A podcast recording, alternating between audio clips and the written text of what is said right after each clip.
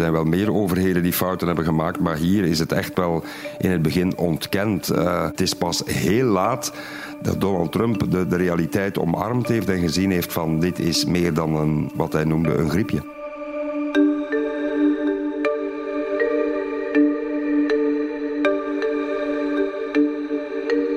Dit is Vragen over het coronavirus, een podcast van de morgen.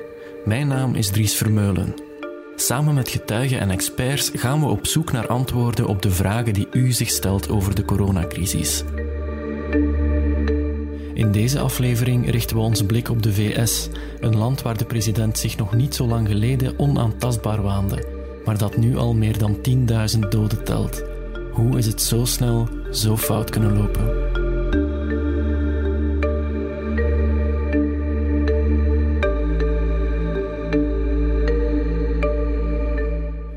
Stellen op dit moment meer dan 300.000 gekende coronabesmettingen en meer dan 10.000 mensen zijn aan het virus overleden. In New York, het epicentrum van de epidemie, is het leven stilgevallen. Ziekenhuizen kreunen onder de steeds groter wordende druk. Nochtans herhaalde president Donald Trump tot voor kort bij elke gelegenheid dat de Amerikanen zich nergens druk over hoefden te maken en dat het virus miraculeus zou verdwijnen. Die uitspraken krijgt Trump nu als een boemerang terug in zijn gezicht, zegt de morgenjournalist Maarten Rabai. We're prepared and we're doing a great job with it and it will go away. Just stay calm.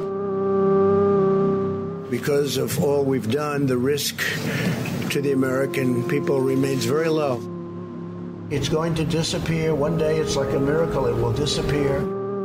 Now the Democrats are politicizing the coronavirus. And this is their new hoax.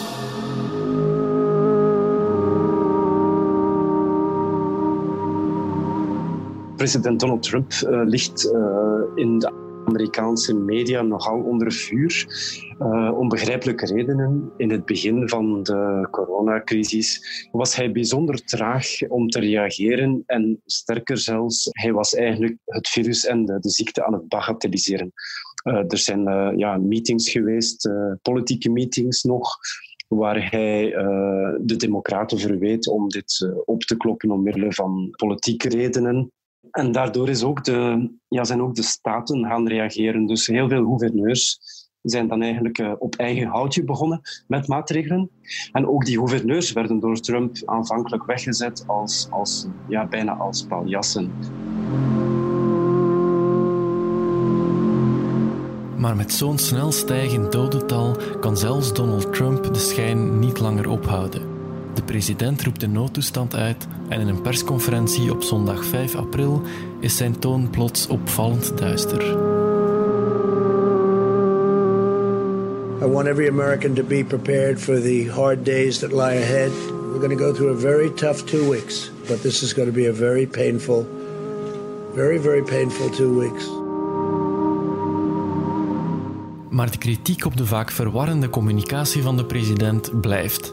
Bijvoorbeeld wanneer hij de bevolking aanraadt een malaria-medicijn te gebruiken waarvan helemaal niet bewezen is dat het echt werkt tegen het coronavirus. Afgelopen weekend heeft hij dan plots uh, gezegd dat um, ja, mensen dat medicijn moesten innemen tegen malaria. Maar dat is helemaal niet wetenschappelijk. And I say it. What do you have to lose? I'll say it again. What do you have to lose? Take it. I really think they should take it. But it's their choice. And it's their doctor's choice or the doctors in the hospital.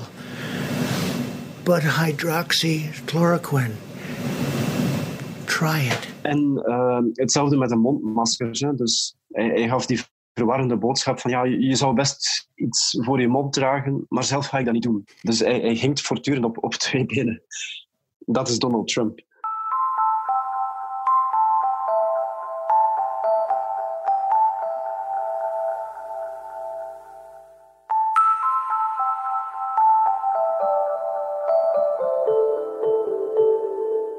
Ja, dat is Donald Trump, maar er is meer aan de hand dan enkel een verwarring zaaiende president.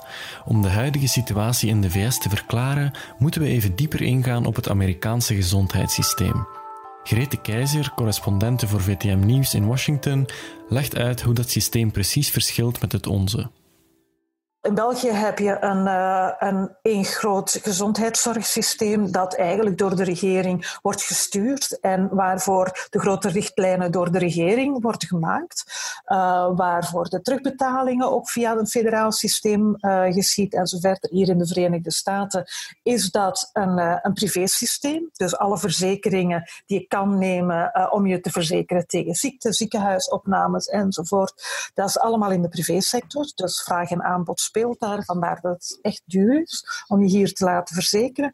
Dus voor een, uh, een deel van de bevolking is naar de dokter gaan sowieso al, zelfs al hebben ze een verzekering, wordt het al tot het minimum beperkt, want het kost hun elke keer geld. Um, en voor sommige mensen is het gewoon niet betaalbaar. Voor wie zo'n dure verzekering niet kan betalen, is er de publieke gezondheidszorg. Die wordt gesubsidieerd door de overheid, maar werd de voorbije decennia verwaarloosd met alle gevolgen van dien, zegt Maarten Rabai. Het is een systeem dat, heel goed kan werken hoor. Dus dat heeft het verleden bewezen.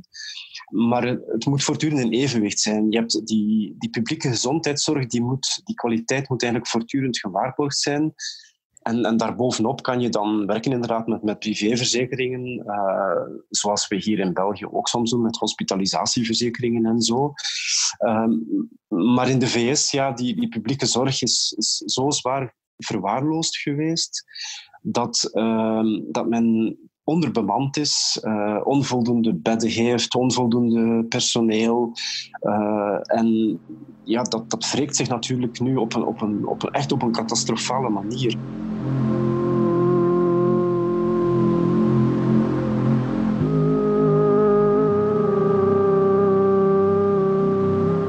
Maar in tijden van crisis haalt Amerika de grote kanonnen boven. Eind maart toverde de overheid een steunpakket van 2 biljoen dollar uit de hoed om de economie en de bevolking te helpen tijdens de uitbraak van het coronavirus. Een deel van dat geld moet dienen om te vermijden dat mensen die geen verzorging kunnen betalen aan hun lot worden overgelaten.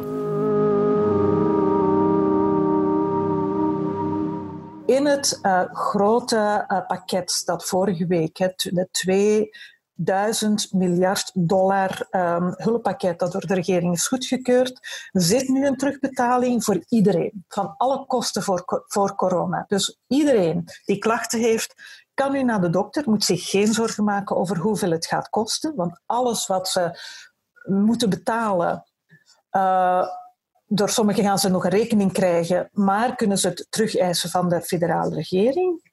Dus dat is voor deze situatie een zeer grote aanpassing naar Amerikaanse normen, maar één die absoluut noodzakelijk was. Want als je de, uh, het aantal besmettingen wil indijken, dan moet je natuurlijk heel je bevolking kunnen aanspreken. En dan kan je niet zomaar leven met een deel van de bevolking die niet naar de dokter kunnen, omdat ze het niet kunnen betalen. Dus die mensen wilde men absoluut bereiken en dat is nu ook gebeurd. Um, dus iedereen kan naar de dokter.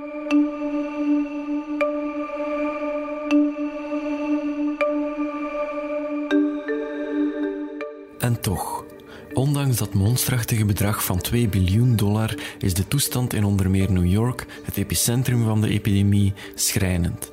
Hospitalen worden overrompeld, ziekenhuisbedden worden in alle rijl bijgemaakt. Had zo'n miljoenenstad hier niet beter op voorbereid kunnen zijn?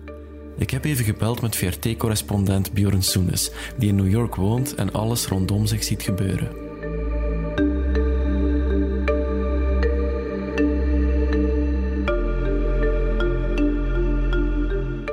We zijn hier uh, zwaar besmet. Uh, 138.000 besmettingen op dit moment. 7.000 per dag erbij. Uh, nog nooit zoveel doden, nieuwe doden op één dag. Meer dan 730.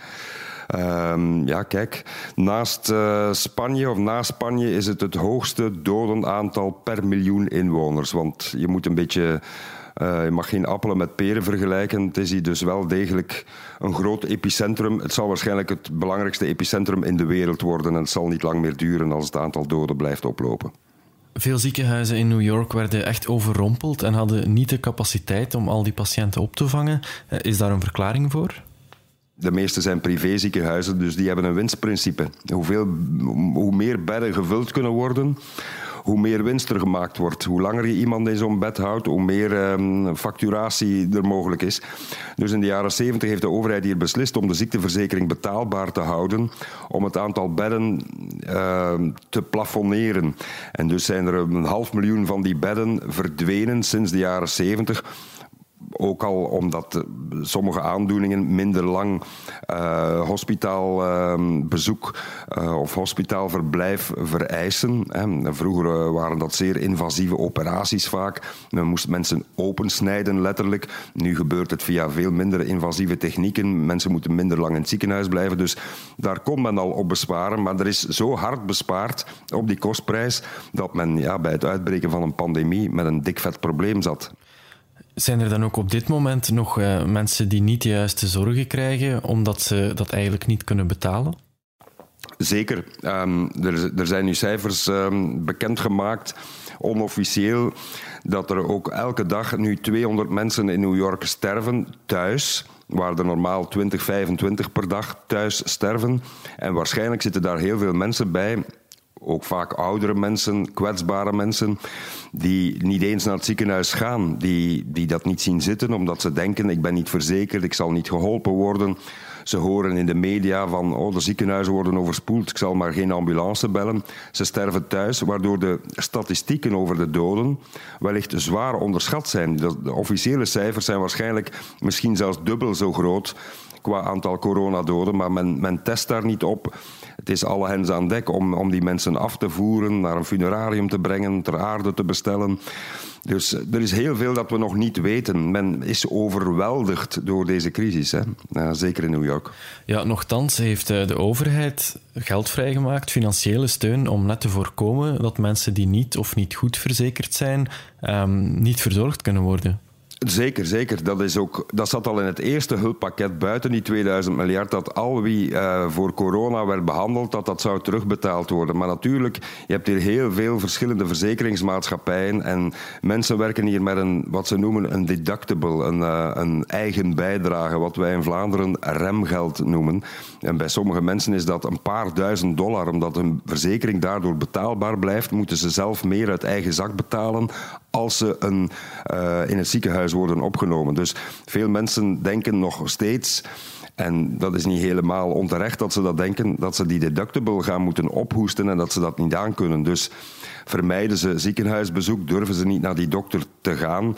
Dus dat, dat is uh, een enorm probleem natuurlijk.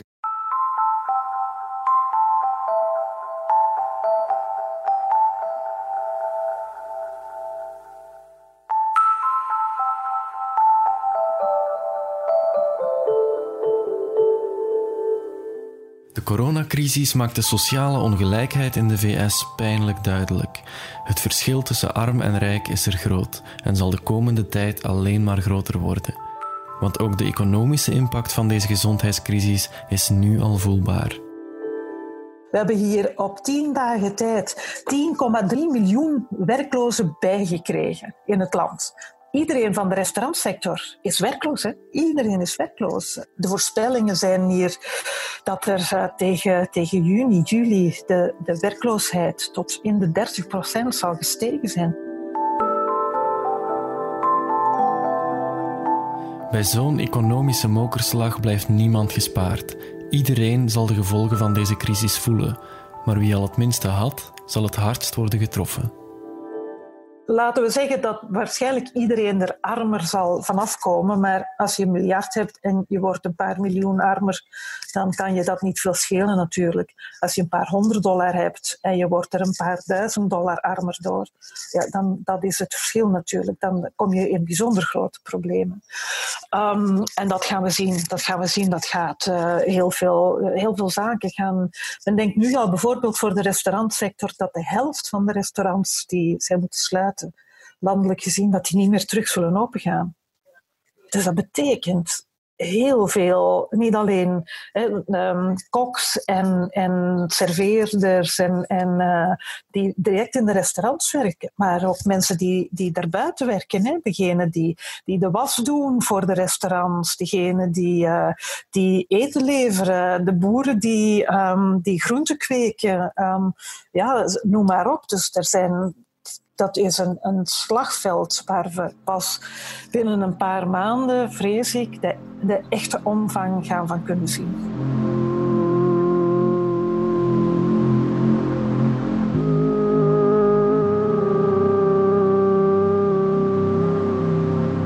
Geen enkele overheid ter wereld was echt klaar voor dit virus en in veel landen werd het gevaar eerst onderschat. Maar het gevoel blijft dat in de VS tenminste een deel van de ellende vermeden had kunnen worden als er sneller was ingegrepen. Er zijn wel meer overheden die fouten hebben gemaakt, maar hier is het echt wel in het begin ontkend. Uh, Donald Trump wist het al in januari, toen hij in Davos zat, werd hij op de hoogte gebracht. En heeft toen meteen gezien dat dat effect kon hebben op de, op de beurs en op de economische, uh, het economisch welzijn van Amerika. Hij heeft het een beetje onder de mat willen vegen. Maar kijk, er zijn nu documenten boven water gekomen van zijn uh, handelsvertegenwoordiger Navar Pieter Navarro, die waarschuwde van als we hier niet krachtdadig mogelijk tegen optreden, dan gaan we misschien wel miljoenen slachtoffers hebben en gaat onze economie naar de knoppen gaan. En het is nog ontkend. En er, er is geen enkele maatregel genomen, federaal, om dit in te dammen. Begin februari was er nog een grote carnavalsviering in Louisiana en New Orleans. Daar is niks uh, tegen gedaan om dat in te perken.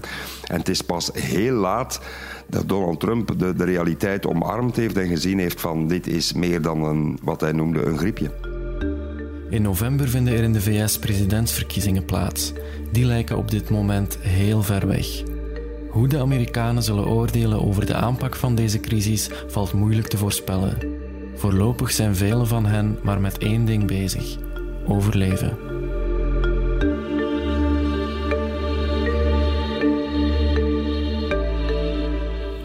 Vragen over het coronavirus, een podcast van de morgen.